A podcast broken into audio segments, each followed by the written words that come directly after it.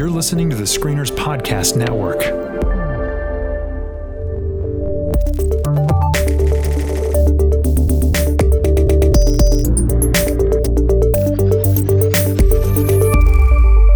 Hello, everybody, and welcome back to the Next Trek podcast. Every week, we break down the latest episode of Star Trek Discovery and give our thoughts on the final frontier. My name is Chris. And I'm Kate.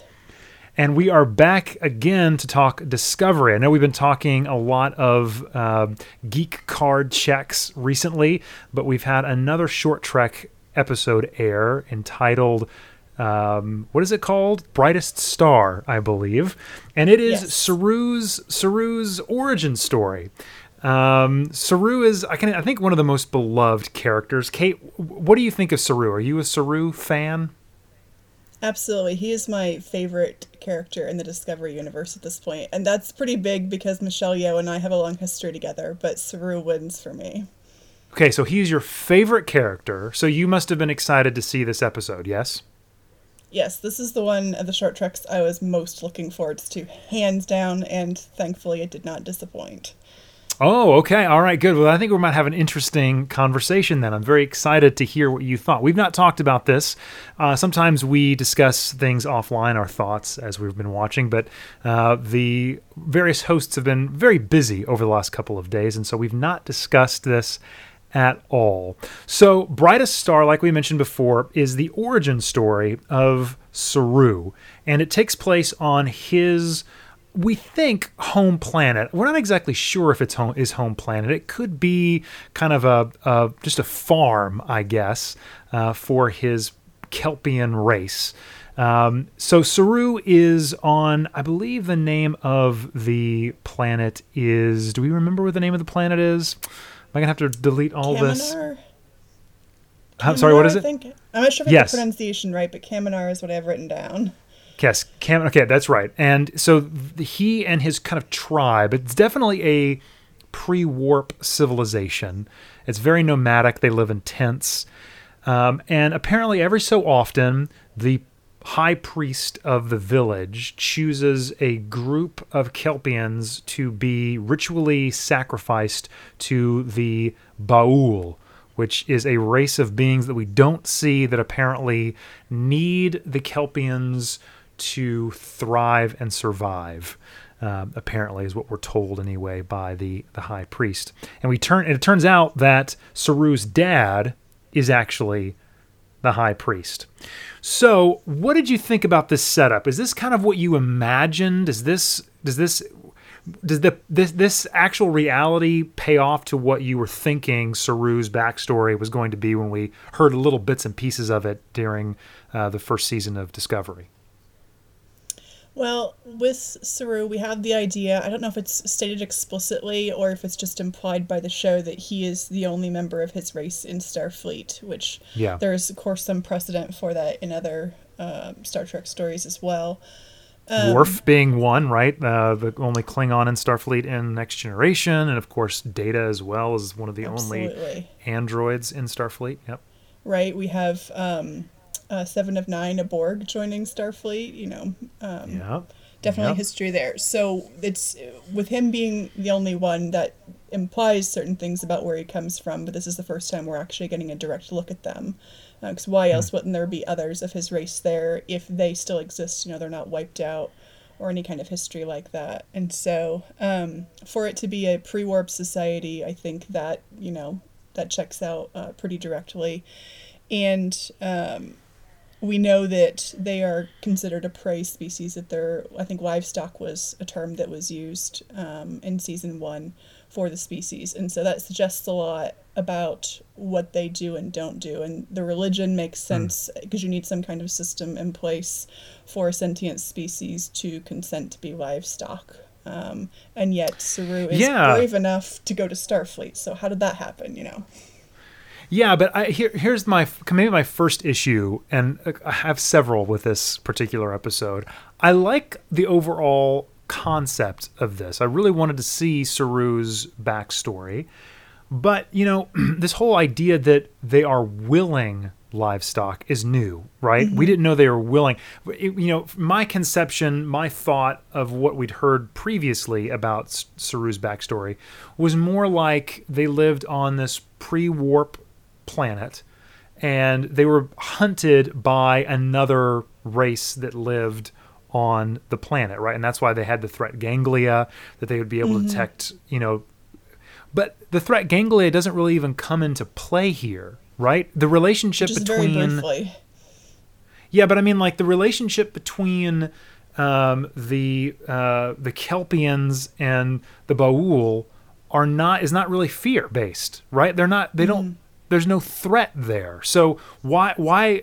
That was my interesting thing. I just I it seemed to me to be a bit odd that hmm. they're willing participants if the threat ganglia is such a big deal that they've evolved that's evolved in their species over time it just seems a, li- a bit odd to me that they are willing participants in what is you know basically ritual sacrifice right? Didn't that be this wasn't that odd to you? Weren't, weren't, weren't you thinking in your head that they were hunted or in some way they were always in fear of being killed? That was part of their species.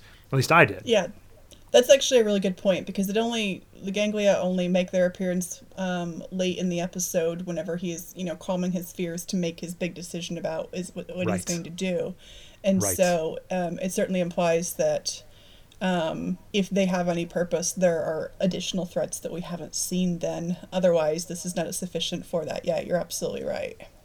Yeah, I just I just assumed that because they were kind of the lowest on the on the food chain, so to speak, on their planet, that they were you know the the, the prey and not the predator. Um, that that that would be a bigger part of his backstory. And apparently, they decided not to go there. It's it's a very interesting concept to see that it is kind of this pre-warp pre-warp civilization, very nomadic, living in tents, and then there's this you know whatever you want to call it, this uh, piece of technology that just floats in the air, and they kneel in front of it, and then they just get. I don't know if they're warped. I don't know if they're destroyed or if they're taken someplace, um, and then maybe, perhaps when they go the other place, then they get hunted. I don't know. There might be a whole lot of things we don't know or see there, but it doesn't seem like the people on the actual planet, the people that Saru are living with, are in any kind of fear or danger. They seem like they live in pretty much peace. And the fact they say that, the reason why they they give to the Baul is so that they live in peace, so they don't ever have to fear. They're not they're not scared or worried. Um, right? Isn't that am I am I missing we anything? didn't Get a, no, I think that's a very accurate representation. Um, I will say we didn't get a very close look at the process, which that wasn't their focus of the episode, anyways. Right. For Sure. what happens, because for all we know, they're getting beamed someplace else, and then that's whenever their ganglia go off, and maybe they're hunted there, or who knows. Sure, Um, sure. They, they really didn't look that closely, I think, at those aspects. So maybe we'll get to see more later.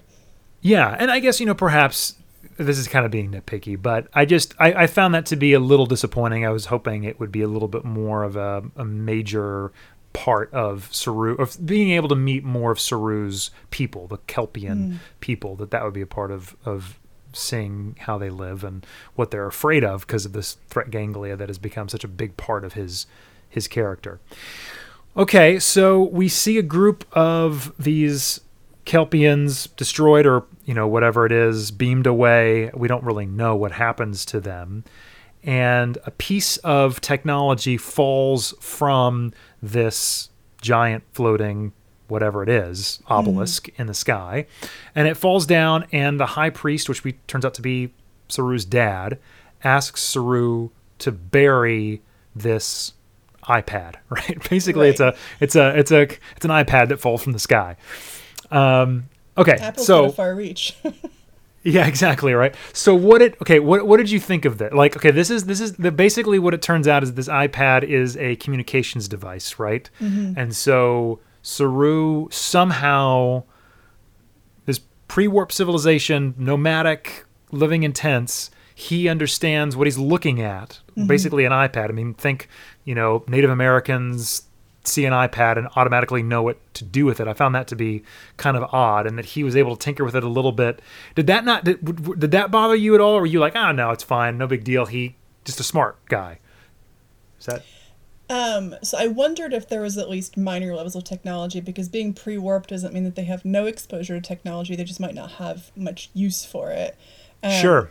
When I saw it, my my thoughts kind of split off into two directions because one was the very obvious. Well, of course, this is what they're going to use to to move the story forward. So this happens, but Right. part of me also was wondering, it this has happened before, and so is this other uh, species doing this intentionally to see if anybody ever does anything with what they leave behind which you know there was nothing that really answered that either way but it was a question mark in my head of you know putting you know hooks out there to see if anyone ever does anything with it because you know why leave this behind what uh, part of their process makes that necessary and we don't know Yeah.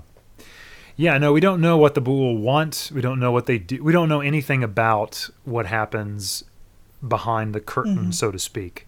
So you're right. It doesn't. We don't really know, and we don't see any more of the Kelpian um, uh, race outside of this small little village, which is I don't know. I would not say that very many people, maybe a few hundred at the very most. There. Um, it seems to be a part of this theme of we have a very strong character story of you know, Saru's origin, but everything happening around it, it, it opens up lots of questions and leaves a lot of those threads dangling. And given how much effort went into this episode and the hints about season two, I'm wondering if some of these bits will get start to get answered in season two.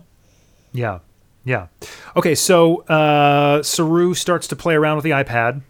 Um, he, it looks like, switches the communication device on, and it goes from an alien language, which we don't recognize, uh, to English, right? And he, mm-hmm. I don't know if it's him or if it's someone else that sends the message hello. I believe he receives the message hello. Is that is that right? Am I That, understanding this? that was my correctly? reading of that. Yes. Okay, I thought so too, but it's hard to tell eh, because you know this iPad he wasn't actually touching or typing; it just kind of like just showed up in in these little things. Anyway, it just says hello on it, and then mm-hmm. apparently he starts to um, discuss uh, or have a conversation with the person who is on the other the other end of this communication. We don't see that person until the very end, and of course it's a twist, so we'll leave that for for the moment.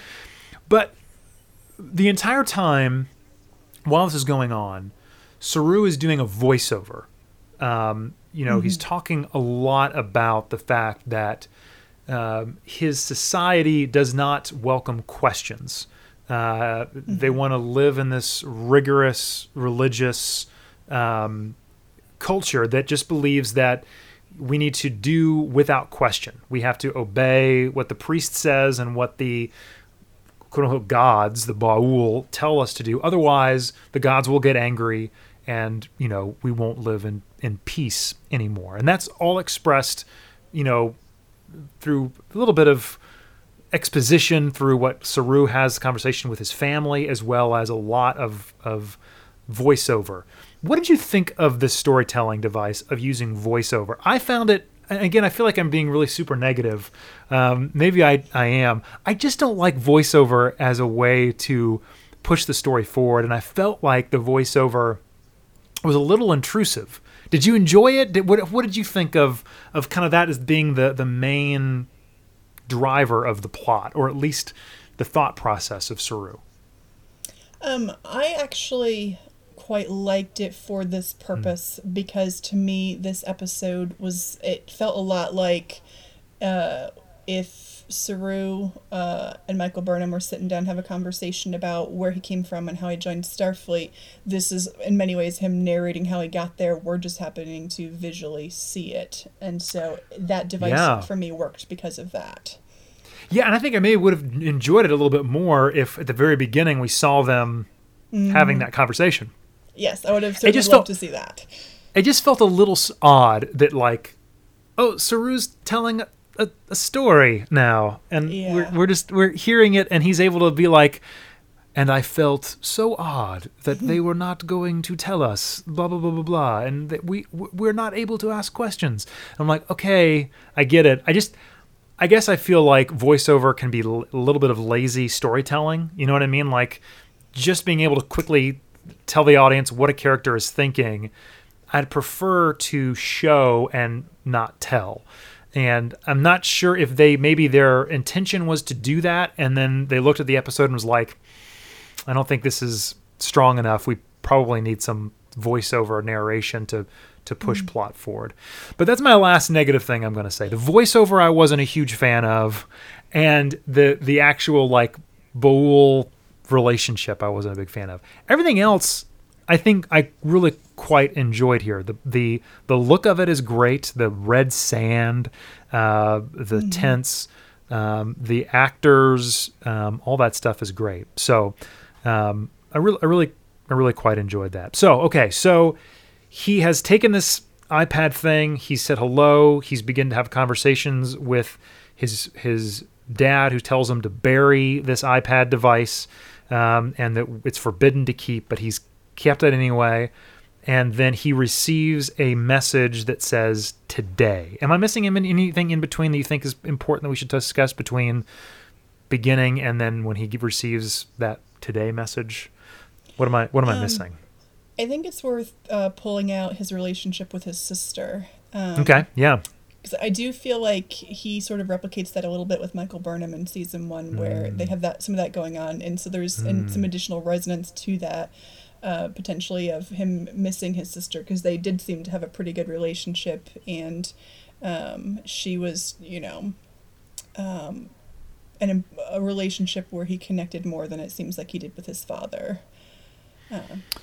that's a good point that's a very very good point that he was definitely looking and you can see this in season one for family figures right mm-hmm. um, that he his relationships in the show are not merely a subordinate to a superior officer or whatever. It is much more someone who is looking for a maternal uh, figure and then a sibling uh, figure, mm-hmm. and I and I think that is that's a good point to make. Um, that that Saru is is missing those things and desperately searching for for something to fill that in.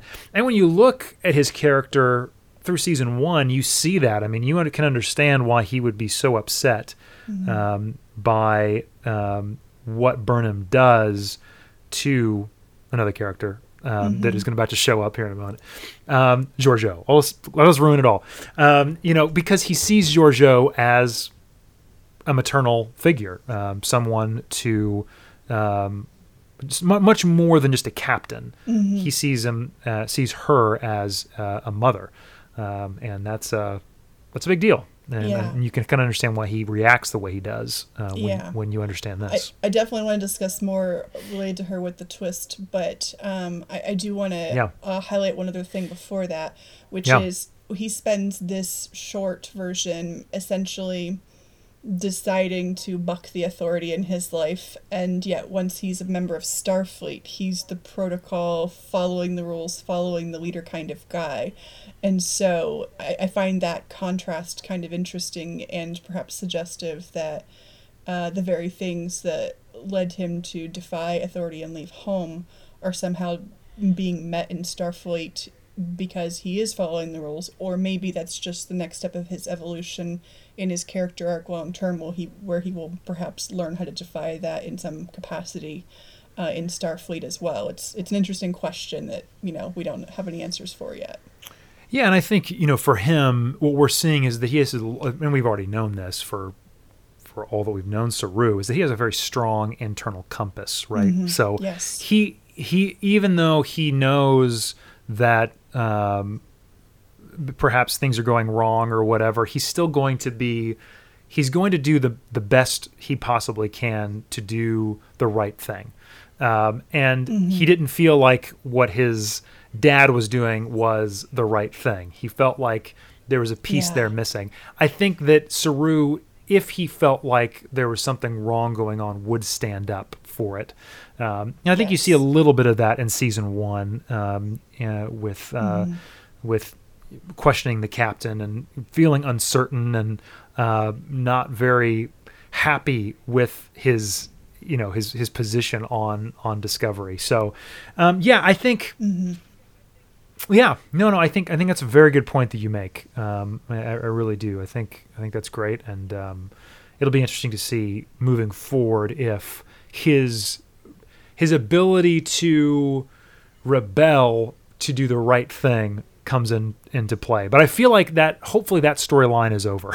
I, I'm hoping season two is much more Yeah. Trekkian in that you know what everybody on that ship is wanting to do the right thing now.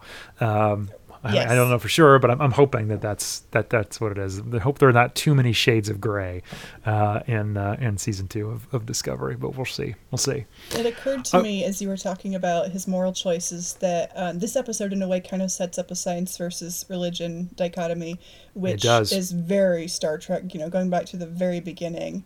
Uh, I mean, down to like Spock, and then Kirk is like a name for church, essentially, and so Mm-hmm. like down to our primary characters there, and yet in him being such a moral character. Um, who is also a scientist. In a way, we have a marriage of the two rather than um, the two being adversaries, which I think is kind of interesting as well. Yeah, and I think you see that throughout actually Star Trek, which is something I, I really do actually appreciate, is that there are so many people who have highly I don't know if you call them religious beliefs, but um, you know, very very high cultural some some of them religious beliefs, and yet somehow mm-hmm. they also do marry with what is was is happening with with science and the Yeah. realization that those two things don't need to be necessarily in conflict, but do have to understand that sometimes science can go amok, mm-hmm. and also religion can go amok. Absolutely. And it is when it is when that those when those two things, instead of it being um, those extremes, that we allow our humanity uh, and our ability to sit here and say, how can we be good? How can we be moral? Morality begins to to marry those things, and, and if we can agree on a few things, um, you know, it's amazing how much we can disagree on. And so I just I like I like all of that. But you're right. Here it is super extreme. Like no, this this this religion is is not good for the for the people that are there. Um, and but you know, maybe it'll turn out to actually be he was wrong. Maybe maybe these people are actually going to you know an amazing heaven and you know they're whatever whatever. But no, um, so that's that's a very good thing, and and, and I, I do I do like it and appreciate it uh, when it's done well, and I think it is it is here. Okay, so anything else before we move on to pretty much the end of uh, of the short? I think we're there. There's a lot to say here. Yes. Okay. So today, uh, the message that appears on the screen of this alien device uh, basically is saying that the the person who's been on the other end of the conversation that Saru's been having this entire time, uh, this clandestine conversation that he's been having, keeping away from his uh, his his dad, um, they're gonna come and visit him today. So he and his sister start walking out of the village, and uh, the sister starts to, you know, get worried that they're moving too far away.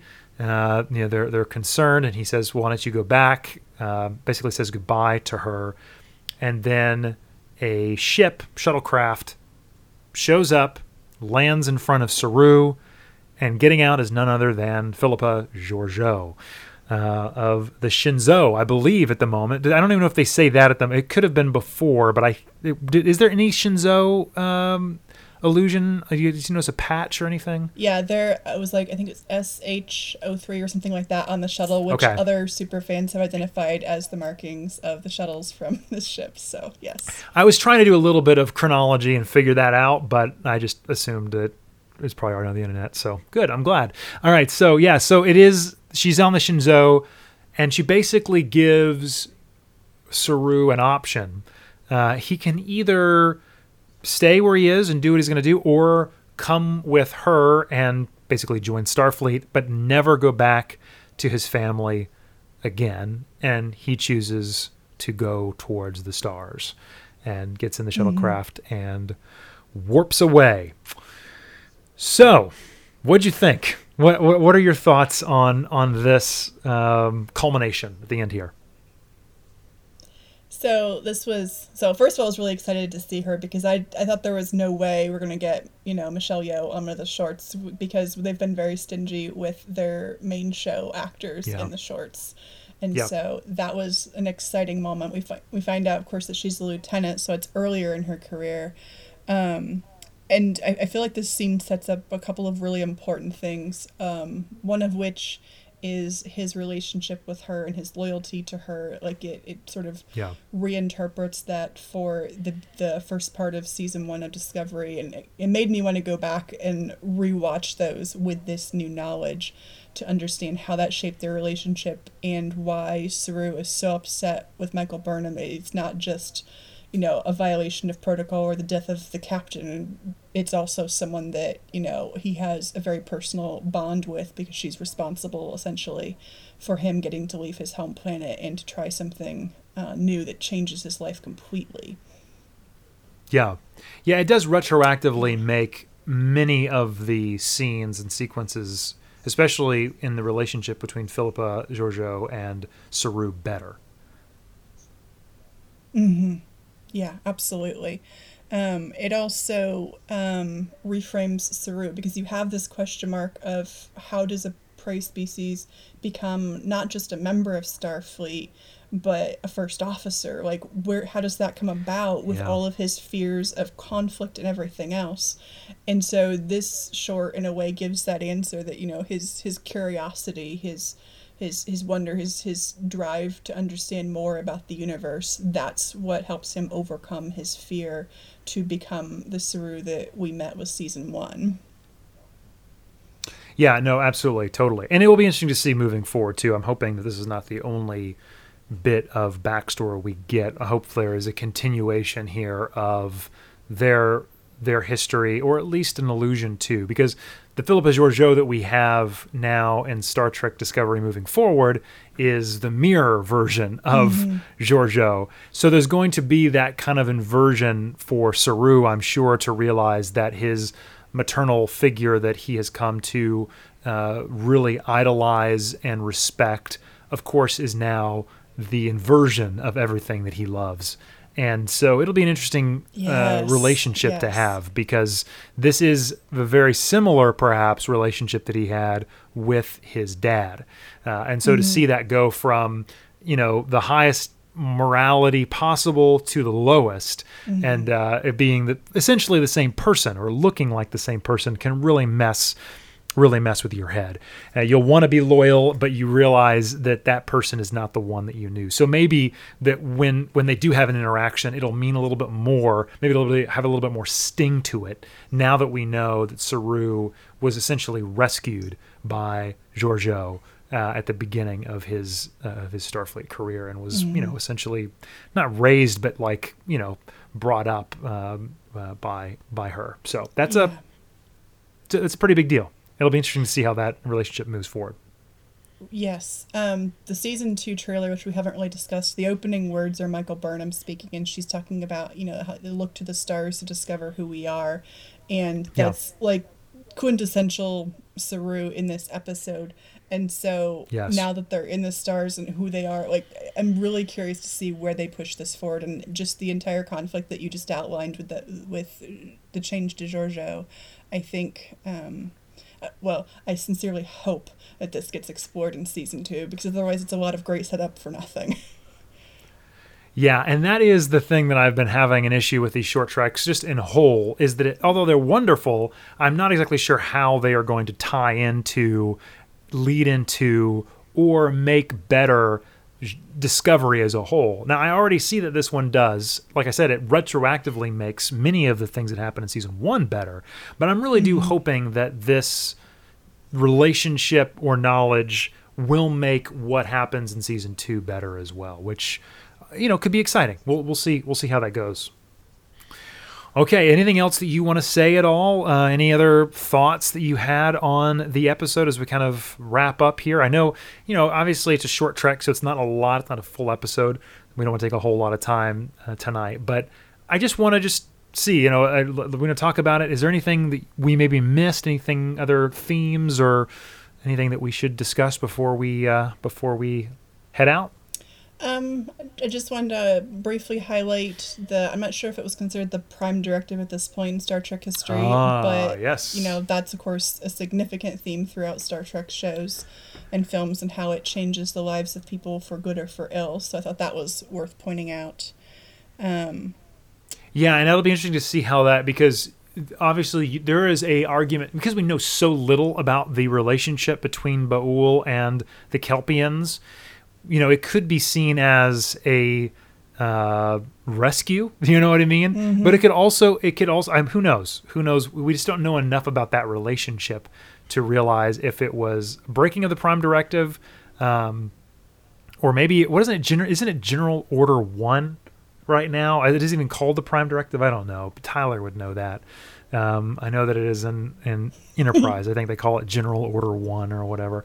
yes, I think that's the the early name for Yeah. it. Um, But anyway, yeah, that's a, that's a good point. Is was the Prime Directive broken here? How did Lieutenant George did, does Lieutenant Georgiou get in trouble for rescuing this Kelpian that she's been having a pen pal relationship with over the last you know whatever it was couple of weeks? Or do the Baul in any way detect, you know, her arrival and want to know who these people are taking their their lunch snacks or you, you know, we don't know. Right. Yeah, they're slaves or they're whatever it is. Yeah, no, absolutely. Yeah. So I think um, um, overall, this episode it has probably the most we're going to get this season. Although obviously we have one short trek left to go, but um, this one had a lot of what I wanted, which was so many more ties into what the new season's going to be. It felt uh, Yeah. more the closest to essential I've seen of the short treks so far in terms of getting character uh, growth and origin story and making me want to look back and reinterpret scenes. Like it did, it really made me interact with uh, what we know and what's to come in a way that the first two, while I really liked the second one, it was very standalone. And so this one uh, gave me reasons to both look back and forward in a great way. Yeah, no, I agree with you that this was a very good um, episode that directly ties into what's happening or has happened in Discovery. But I still think Calypso is my favorite just story as a whole. Like, if if I was going to recommend somebody to watch one of these as just and just enjoy it as a story, I mm-hmm. think Calypso is really well done. It's very very strong. I'm not entirely sure. I just feel like there's a lot of storytelling problems in my mm-hmm. opinion in this in this episode So and um, let me give you a lit nerd perspective on how I'm framing this for myself, at least. sure And yeah no please um, th- these are essentially really short, short stories. And Yeah. the short story form has very different demands, as you know, from longer form storytelling. And Calypso works because it's very tightly written. Um, the the voiceover narrative of Saru for for this episode is very much we don't have enough space and room to cover this stuff and we have to communicate a lot of information. So all the devices that are frustrating are exactly the devices that are uh, necessary to this being such a compressed form. And so uh, i sort of see the format as governing it which doesn't mean that there aren't flaws to the episode but it's very much I, i'm viewing it as those characteristics of the super short form. I agree with you. I think I think if you're going to tell a story though, you have to, you know, you have to understand what your medium is. yeah And so this would have worked better as a 45 minute standalone.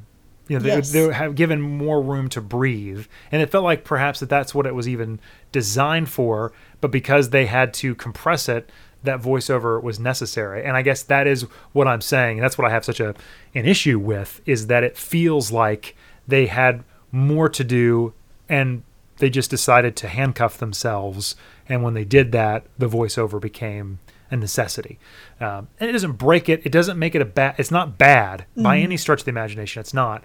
It's just I prefer when you know that kind of stuff is conveyed via dialogue or character you know moments those kind of things rather than the voiceover literally telling us why can't we think you know for ourselves why does why why can't we be more scientific it's kind of like beating you over the head with the theme when i think better storytelling would be to allow the audience to come to that conclusion uh, through through action rather than through a, a voiceover telling you how you should feel or how the character is feeling. Um, that's just my personal thought on it. Um, it doesn't make it bad, like I said before. I don't think it's it's it's bad. It's just not as strong as it really could be. Yeah. It feels a little more. I don't want to say lazy, but that is kind of what I mean. It just feels a little more like they wanted to too, do too much in too little of time, Yeah. and so this is what we ended up getting, and that's fine. It's fine. But Calypso, I think, is just so much better. You want it to Go ahead. exist in its best form for the story, and I think that's what you're you're saying essentially. And because we're g- we're stuck with the shorter form for this, we're not getting the best form for all of the stories. We're not getting the best version of the story. Yeah. Um, I, I, I fully agree. I fully agree. Okay. Anything else that we that I missed? Because I know I probably have missed a lot, uh, but that's kind of what stu- you know stood out to me. Um, I really overall I quite enjoyed this.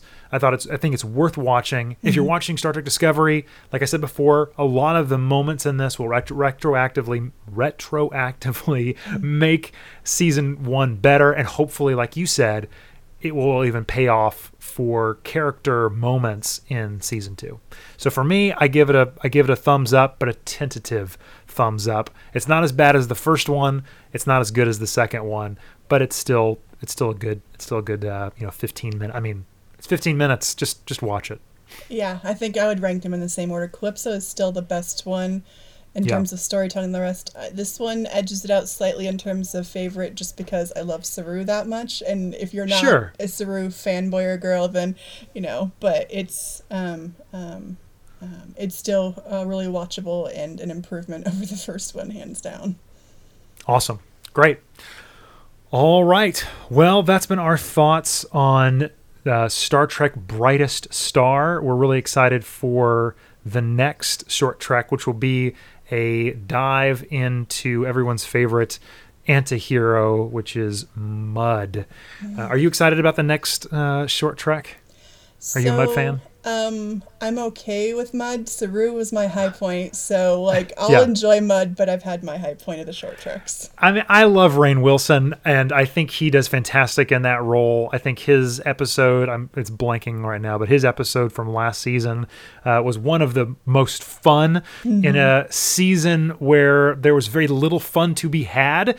Uh, his character brings some fun into the room, and so I'm excited just to see just to see it simply for that because I think his character is fun and interesting and and worthwhile to to see what else has been going on in his his life. So Well, maybe in anyway. January you'll you'll hear me recant and go, okay, this is my favorite episode. So yeah, I mean, who knows? I just think that you know the short the short uh, format will lend well to that kind of a story, which is probably going to be a little more slapsticky, a little more uh, silly and fun, and lighthearted, and not really all that uh, impactful towards the the story as a whole. I think what they're trying to do with this one with Saru, they're trying to be more impactful, trying to be a character moment, trying to make it really important, and you can't really do a whole lot of that in 15 minutes. Yeah. Um, so it's got to be something completely separate, which they did in Calypso, or something that maybe is a little bit more lighthearted and fun, which I'm hoping we're going to get in the next short trek. But we'll see. We'll see. What did you think? If you're listening to this episode, let us know. Head over to Twitter and follow us at the next trek. We want to hear from you. We definitely want to join in on the conversation and uh, and yeah, we're excited for Star Trek Discovery to be coming back very soon in its full length form. And uh, anyway, until next time, live long and prosper.